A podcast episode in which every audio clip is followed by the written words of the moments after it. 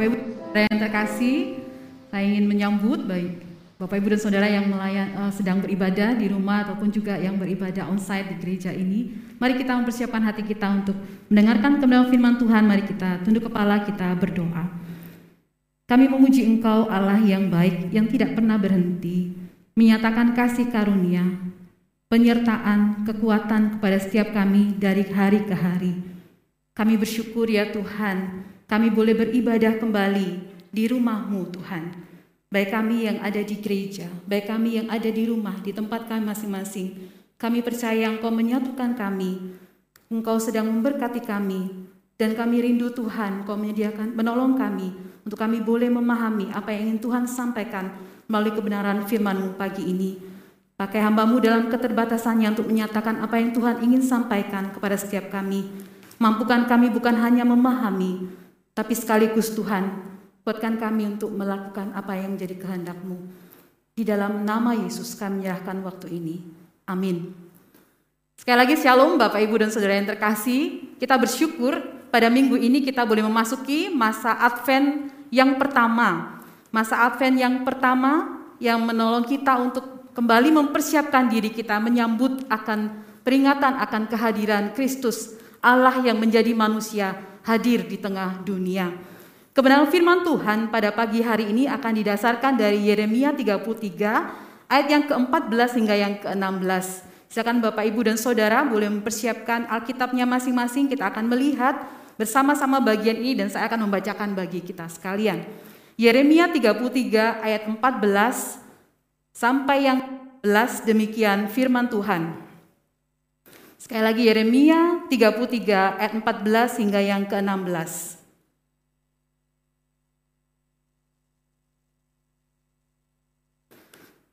Sesungguhnya waktunya akan datang, demikianlah firman Tuhan, bahwa aku akan menepati janji yang telah kukatakan kepada kaum Israel dan kaum Yehuda. Pada waktu itu dan pada masa itu, aku akan menumbuhkan tunas keadilan bagi Daud, ia akan melaksanakan keadilan dan kebenaran di negeri.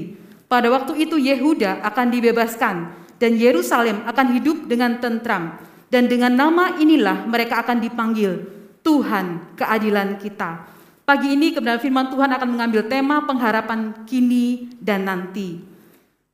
Hal yang akan kita renungkan adalah bahwa di tengah segala ketidakbenaran dan ketidakadilan yang kita alami dan kita saksikan di dunia ini, kita mengharapkan ditegakkannya keadilan dan kebenaran dan hal itu dipenuhi dengan kehadiran Yesus, Allah yang menjadi manusia yang adalah tunas Daud, Sang Mesias. Sehingga sebagai umat Allah, kita yang menerima Yesus akan mengalami pembenaran serta dimampukan menyatakan kebenaran Allah di tengah dunia ini. Ini adalah menjadi pesan yang boleh mempersiapkan kita untuk boleh menyambut kehadiran Kristus, peringatan akan kehadiran Kristus sebagai manusia, Allah yang menjadi manusia. Masa Advent itu berasal dari kata Adventus yang berarti kedatangan atau arrival. Dan kita mengartikan sebagai masa persiapan akan kedatangan Kristus. Masa-masa ini adalah masa-masa khusus bagi umat Allah, bagi gereja Allah, untuk boleh menandai sebagai sebuah penantian, persiapan hati kita untuk boleh merayakan, memperingati hari kelahiran Kristus yang kita sebut sebagai Natal itu. Mungkin kita menyaksikan di banyak tempat gitu ya, juga di gereja kita mulai berbenah diri, melakukan banyak persiapan-persiapan. Kita juga melihat ada lilin di sini ya, ada lilin yang mewakili harapan, sukacita, kasih dan kedamaian. Walaupun waktu saya nyalakan tadi agak kurang bersahabat dengan saya ya, tapi tidak mengurangi gitu ya. Rasa sukacita kita bahwa ada harapan yang sedang Tuhan hadirkan di tengah kita. Minggu-minggu penantian ini diharapkan untuk membawa kita semakin dekat akan makna Natal itu. Minggu-minggu penantian ini menolong kita untuk memaknai hal-hal yang kita perlu lihat secara dekat gitu ya tentang Natal. Natal bukan berarti hingar-bingar tentang perayaan yang luar biasa megah. Minggu ini kita bicara tentang pengharapan. Lilin yang pertama yang biasa diambil adalah lilin berwarna ungu. Maknanya adalah pengharapan. Bapak Ibu, apa makna pengharapan bagi kita secara pribadi? Kalau kita berbicara tentang pengharapan, pengharapan apa yang muncul di benak kita? Kita mungkin berharap pandemi segera berakhir gitu ya. Kita berharap orang-orang yang kita kasihi pada akhir tahun akan berkumpul bersama. Kita berharap segala sesuatu, perekonomian dan segala hal akan berjalan dengan lebih baik tahun depan ini. Itu harapan-harapan yang muncul ya. Dan harapan itu memberikan semangat bukan? Harapan itu yang membuat kita, ya ayo, ayo tetap bekerja keras, ayo tetap melakukan sesuatu dengan baik, ayo tetap uh, mengerjakan apa yang kita bisa kerjakan hari ini. Karena hari depan mungkin ada ada sesuatu yang kita bisa capai lebih baik daripada hari. Harapan itu memberikan semangat bukan? Pengharapan itu sesuatu yang penting dalam hidup kita Bapak Ibu. Benar enggak? Kenapa kita berjuang membesarkan anak kita dengan susah payah gitu ya? Membelikan apa yang mereka butuhkan, menyekolahkan di sekolah terbaik, Bahkan anak-anak yang saya saat ini saya melayani di SMA Kristen Gloria 1, anak-anak sudah memikirkan gitu ya, saya mau sekolah di sini bu, saya mau sekolah di sana, saya mau memberikan ini bu. Terus saya bilang, lagi pandemi nih, kamu yakin? Bisa bu, bisa, saya akan berjuang. Pokoknya kalau Tuhan izinkan tahun depan baik bu, saya akan pergi ke sana, saya akan pergi ke sana, saya akan memilih ini. Saya melihat pengharapan itu luar biasa, memberikan semangat juang kepada anak-anak dan saya percaya itu juga kepada orang tua. Seorang yang bernama John C. Maxwell, seorang penulis buku kepemimpinan pernah berkata, kehilangan dalam kehidupan, dalam kehidupan tidak pernah menyenangkan. Kita tidak suka kehilangan sesuatu, kehilangan dompet gitu ya, kehilangan SIM ya, kehilangan apa pun kita tidak suka. Tetapi ada satu kehilangan yang tidak mampu dihadapi oleh siapa pun, kehilangan pengharapan. Orang bisa kehilangan orang yang dikasih, orang bisa kehilangan rumah, orang bisa kehilangan pekerjaan. Tapi orang akan tetap berjuang ketika dia tahu ada sesuatu yang lebih baik hari besok. Kalau saya melakukan ini, saya akan melahir lagi. Hitung-hitung lagi, tidak apa-apa kehilangan rumah. Tapi satu tahun, dua tahun, tiga tahun, kalau saya melakukan ini, saya menyimpan ini, saya akan rumah itu lagi. Saya akan bisa mencapai itu lagi. Tapi ketika seorang kehilangan pengharapan, sudah, kehilangan satu, sudah, tidak ada harapan buat saya lagi. Percuma, dunia ini jahat, Tuhan jahat, semua jahat. Apa yang akan terjadi Bapak Ibu? Orang itu tidak akan melakukan apa-apa. Bisa jadi dia akan menyakiti dirinya sendiri, bahkan memutuskan untuk mengakhiri hidupnya. Begitu sulitnya ketika seorang kehilangan pengharapan. Begitu besarnya arti pengharapan. Kita bisa tidak punya apa-apa itu Bapak Ibu. Tapi kalau dalam hati kita, kita punya pengharapan, kita akan fight. Kita akan berjuang. Dan pada waktunya nanti akan ada kesempatan Tuhan boleh membukakan kepada kita dan kita melihat ada titik terang itu. Bagi saya, saya meng, membayangkan pengharapan itu adalah sebuah titik ya kecil di ujung jalan ketika kita sedang berada di lorong yang sangat gelap dan jalannya naik turun tidak karu-karuan. Tapi ketika kita melihat titik itu Bapak Ibu, kita terus menerus berjalan, terus menerus berjalan. Mungkin kaki kita berdarah-darah, kita kehilangan banyak tenaga, kita mungkin terseok-seok, tapi kita tetap berjalan. Karena kita lihat titik itu ada di sana. Satu waktu ini akan selesai dan kita akan menikmati suatu hal yang menyenangkan di ujung itu. Karena kegelapan tidak akan pernah terjadi seterusnya. Ada titik itu yang memberikan kepada kita, kepada saya seterusnya. Saya untuk mau melangkah berjalan. Itu harapan. Bapak Ibu mungkin seseorang bisa menghadapi keputusasaan ketika dia mengalami kesulitan hidup. Teks Alkitab yang kita baca pada hari ini memberikan sebuah gambaran Bapak Ibu. Teks ini ada satu dalam eh, ada dalam sebuah rangkaian kisah ya dari Yeremia pasal 30 hingga 3 dan bagian ini adalah bagian yang agak terakhir begitu ya. Teks ini menyatakan tentang apa Bapak Ibu? Tentang janji pemulihan atau promises of restoration. Janji pemulihan Allah kepada umat bukan hanya Yehuda tapi juga umat Israel. Kenapa? Pada waktu itu, pada waktu firman Tuhan ini disampaikan kepada Yeremia, Yeremia ingin mengatakan kepada umat Israel, sebentar lagi Yehuda ini akan hancur. Dan saat itu memang sedang mengalami serangan dari Raja Babel, Nebukadnezar. Hancur, tapi kalian bertahanlah. Tidak usah melawan, ikuti saja. Karena setelah itu nanti Tuhan akan memulihkan kita semua. Nuruto, tidak apa-apa. Ada kesulitan, setialah, berjuanglah, berharaplah Kenapa? Nah ini yang sedang dikatakan oleh Nabi Yeremia. Kesulitan itu nyata, jangan dihindari. Kesulitan itu ada, tidak usah putus asa. Karena ini loh yang sedang Tuhan persiapkan bagi umatnya. Pemulihan yang luar biasa bagi Israel Utara yaitu kerajaan Israel maupun bagi Israel Selatan yaitu kerajaan Yehuda. Dan ini dijelaskan secara luar biasa dan merupakan pengulangan Bapak Ibu dari beberapa pasal sebelumnya. Dan diulangi lagi di bagian terakhir ini di Yeremia pasal yang ke-33. Kenapa diulangi kalau Bapak Ibu bisa melihat di Yeremia 23 ayat 5 dan 6 janji yang sama Bapak Ibu tentang tunas keadilan itu dikatakan oleh Yeremia. Kenapa diulang terus? Karena ini adalah sebuah penekanan supaya umat Israel tidak putus asa atau kehilangan arah. Namun sebaliknya menjalankan identitas dirinya sebagai umat Allah di tengah segala kesulitan. Tidak ada alasan bagi umat Allah untuk jatuh dan kehilangan harapan, tidak tahu apa yang harus dilakukan. Umat Allah tetap harus bersikap sebagai umat Allah di tengah kondisi apa pun. Kenapa? Ada pengharapan yang Tuhan ingin katakan melalui Nabi Yeremia. Yang pertama Bapak Ibu, kita bisa lihat di ayat yang ke-14 sampai yang ke-15 dikatakan. Sesungguhnya waktunya akan datang demikian firman Tuhan bahwa aku menepati janji yang telah kukatakan kepada kaum Israel dan kaum Yehuda. Pada waktu itu akan dan pada masa itu aku akan menumbuhkan tunas keadilan. Ia akan melaksanakan keadilan dan kebenaran di negeri. Harapan akan hadirnya kebenaran di kelahiran Mesias tunas Daud. Saya memang menggunakan satu kata kebenaran, tapi di sana ada dua karakteristik yang dikatakan oleh firman Allah, yaitu adil dan benar. Adil artinya melakukan sesuatu sesuai dengan aturan, tidak berpihak atau tidak berat sebelah. Benar artinya melakukan sesuatu dengan dasar yang tepat, tidak melakukan sesuatu yang salah dapat dipercaya. Umat Israel pada waktu itu di tengah kondisi yang tidak baik, mereka mengalami suatu penindasan yang luar biasa kehidupan mereka diarahkan untuk bisa memperkaya penjajahnya, yaitu pada waktu itu adalah Babilonia.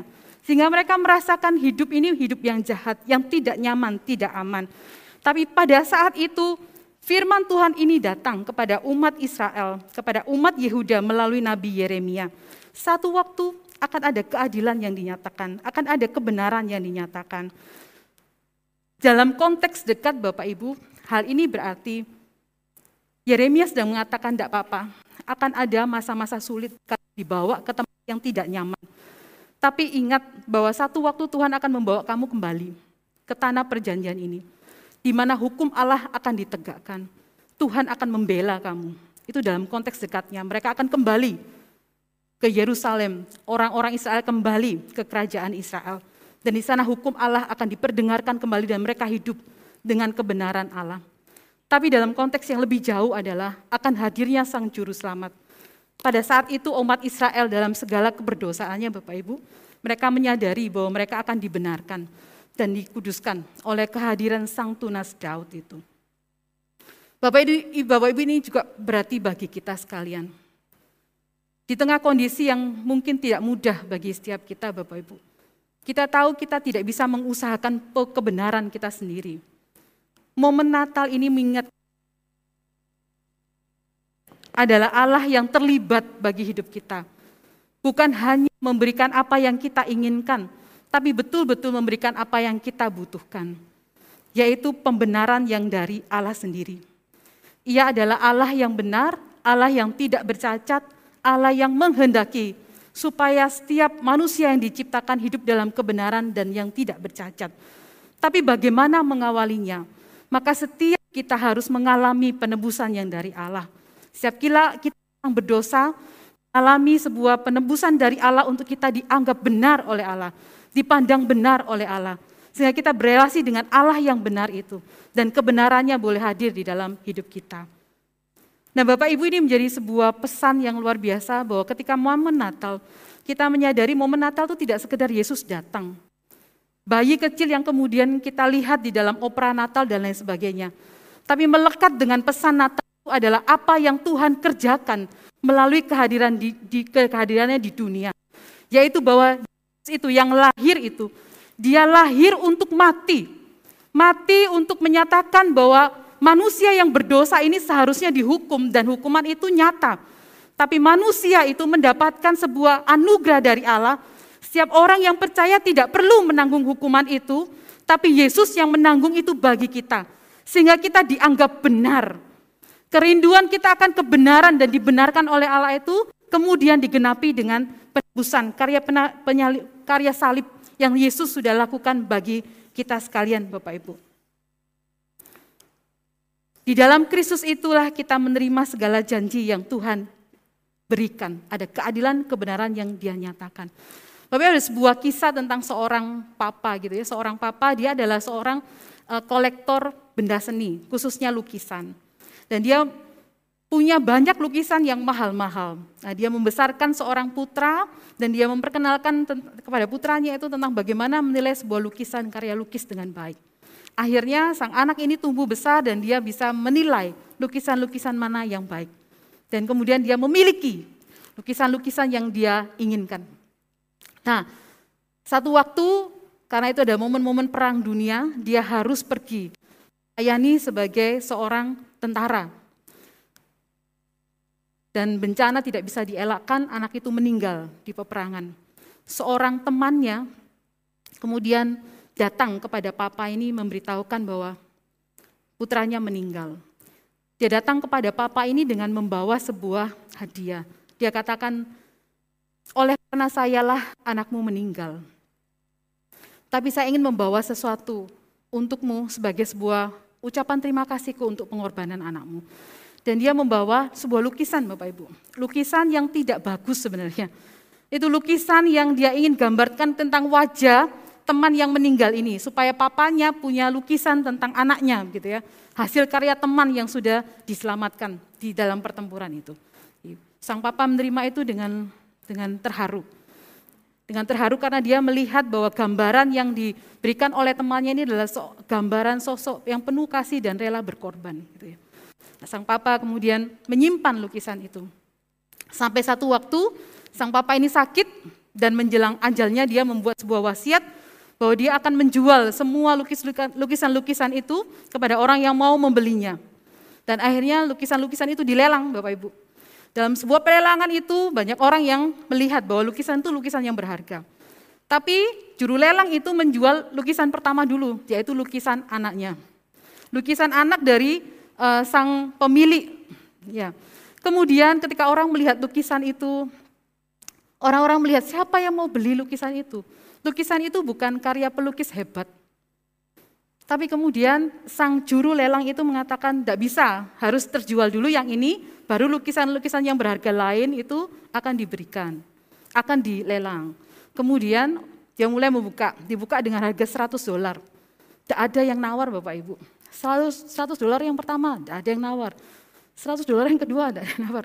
Akhirnya ada seorang bapak yang mengatakan, aku kenal anak itu, karena aku pernah berteman dengan papanya, tak beli aja.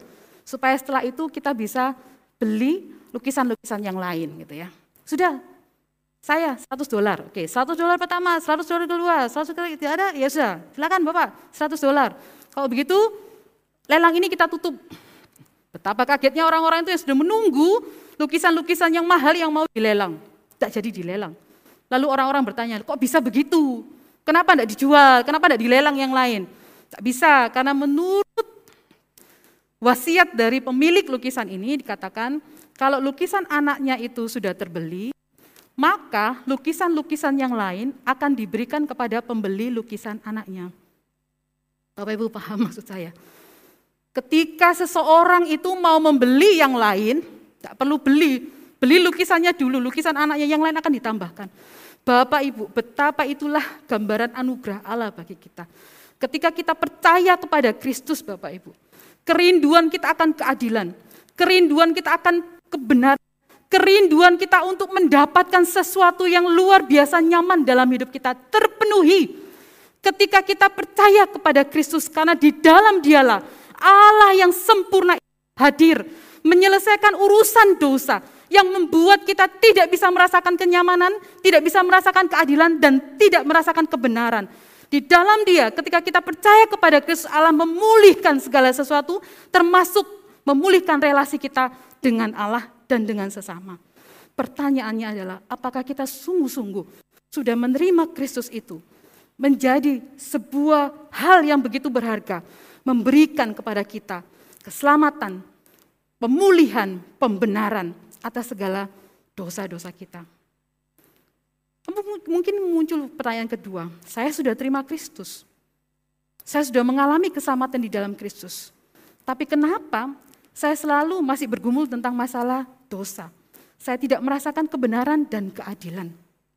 Bapak Ibu inilah yang disebut sebagai bagian yang kedua dari khotbah hari ini adalah bahwa kekekalan, kesempurnaan akan keadilan dan kebenaran itu memang sudah diberikan di dalam Kristus dan hidup dalam kehidupan orang-orang yang sudah percaya Kristus.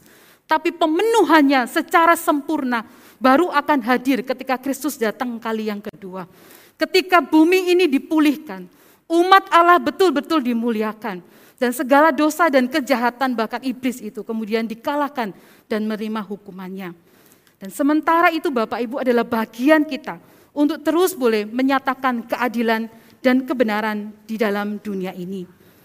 Bapak Ibu, bagian yang kedua ini mungkin akan menjadi jawaban bagi kita sekalian. Sebagai seorang yang sudah percaya, kita mengenal sebuah teologi yang mengatakan already but not yet. Orang Kristen sudah dibenarkan, orang Kristen sudah diselamatkan, orang Kristen memegang kemenangan di dalam Kristus atas segala ujian kehidupan dan juga ujian akan dosa. Tapi kenapa kadangkala kita bisa jatuh Bapak Ibu? Adalah proses kita untuk terus mengalami pengudusan di dalam Tuhan. Kebenaran telah hadir di dunia ini, namun penggenapannya kita akan rasakan seluas-luasnya ketika Yesus datang kedua kali. pengharapan Natal tidak bisa dipisahkan dari pengharapan akan kehidupan yang kekal. Pengharapan Natal tidak bisa dipisahkan dari pengharapan akan datangnya Kristus yang kedua kali.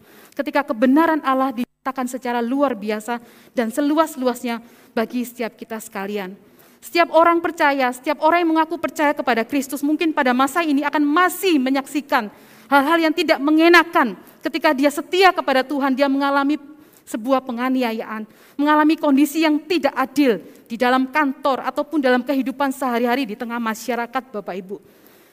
Mungkin dalam pekerjaan kita juga mengalami kesulitan kebenaran tapi dirugikan misalkan.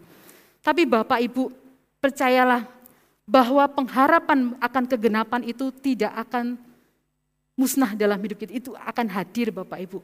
Memang benar dalam dunia ini kita bisa mengalami kondisi-kondisi tidak adil Bapak Ibu. Tapi pengharapan ini seharusnya menguatkan kita untuk tetap kuat di dalam Tuhan. Kehilangan harapan itu sekali lagi bisa menghadirkan stres, rasa tidak nyaman Bapak Ibu. Tapi itu tidak boleh mendefinisikan iman kita. Tidak boleh iman kita ditekan oleh stres kita. Tetap harus berjuang bahwa Allah itu sedang mengerjakan kebenaran dalam hidup kita. Bapak Ibu saya percaya bahwa setiap orang Kristen juga tidak kebal akan rasa duka, rasa kehilangan. Kadang kita mempertanyakan Tuhan, kenapa Tuhan izinkan banyak hal terjadi. Ketika kita mempertahankan iman kita, kita kehilangan kesempatan-kesempatan dalam pekerjaan. Bapak Ibu, itulah kenyataan bahwa kita hidup di tengah dunia. Kita juga tidak menghindari kenyataan bahwa di dalam di tengah kondisi yang seperti ini kita bisa kehilangan orang-orang yang kita kasihi. Memang benar kita bisa kehilangan apa saja. Kehilangan harta, posisi, ketenaran ataupun juga kehilangan hal-hal yang lain. Namun jangan sampai kita kehilangan pengharapan. Ingatlah bahwa dalam kekekalan itu semua akan dipulihkan oleh Tuhan. Mungkin kita berpikir ini klise sekali. Saya hidup di masa kini, kenapa saya harus berpikir tentang masa depan? Karena kalau kita tidak pernah bisa memikirkan masa depan yang seperti itu Bapak Ibu, maka kehidupan kita di dunia ini tidak akan ada artinya. Justru karena kita mengharapkan masa depan itu kita bisa berdiri sebagai orang Kristen yang bisa bersaksi dan tetap hidup benar saat ini.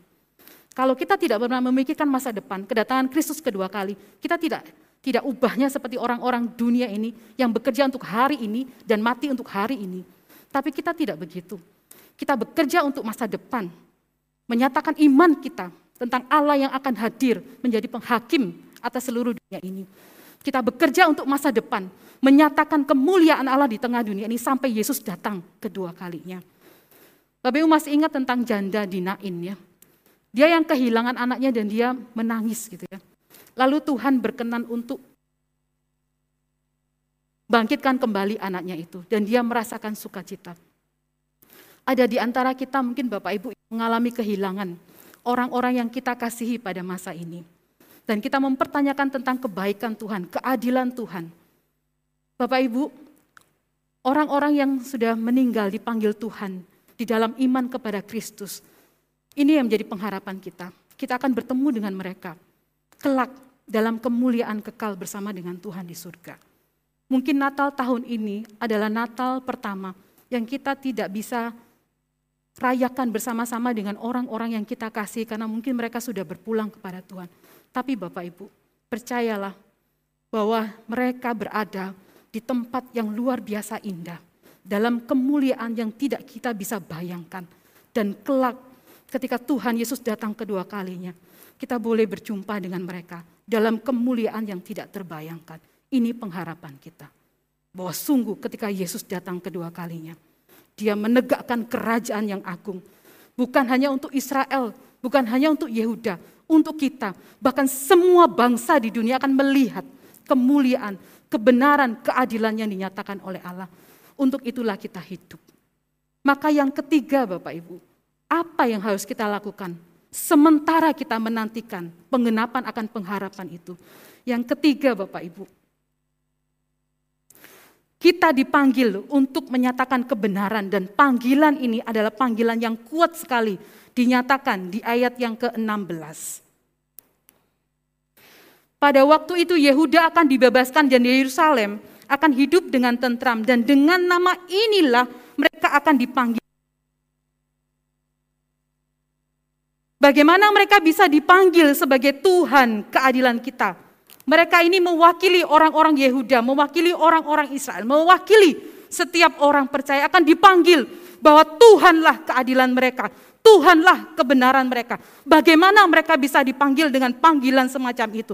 Yaitu ketika kehidupan mereka menunjukkan hidup yang penuh dengan keadilan Allah, hidup yang menyatakan kebenaran Allah, maka orang akan bisa menyebut mereka, sungguh orang itu hidup dan menjadi kesaksian akan Tuhan yang mereka sembah. Tuhan yang adil, Tuhan yang benar. Maka selama kita hidup di dunia ini Bapak Ibu, panggilan itu melekat pada diri kita. Pengharapan akan keselamatan di dalam Kristus, pengharapan akan kedatangan Kristus kedua kalinya, mendefinisikan bagaimana saya hidup, bagaimana Bapak Ibu hidup, bagaimana anak-anak pemuda remaja itu hidup. Menyatakan siapa Allah yang kita sembah Allah yang adil, Allah yang benar. Allah yang sudah membenarkan kita dan memampukan kita tetap hidup benar, berpengharapan di tengah segala tekanan, di tengah segala kesulitan. Orang akan melihat kenapa dia tetap bisa menyembah Tuhan. Kenapa tetap bisa memuji Tuhan. Kenapa tetap bisa bersyukur kepada Tuhan.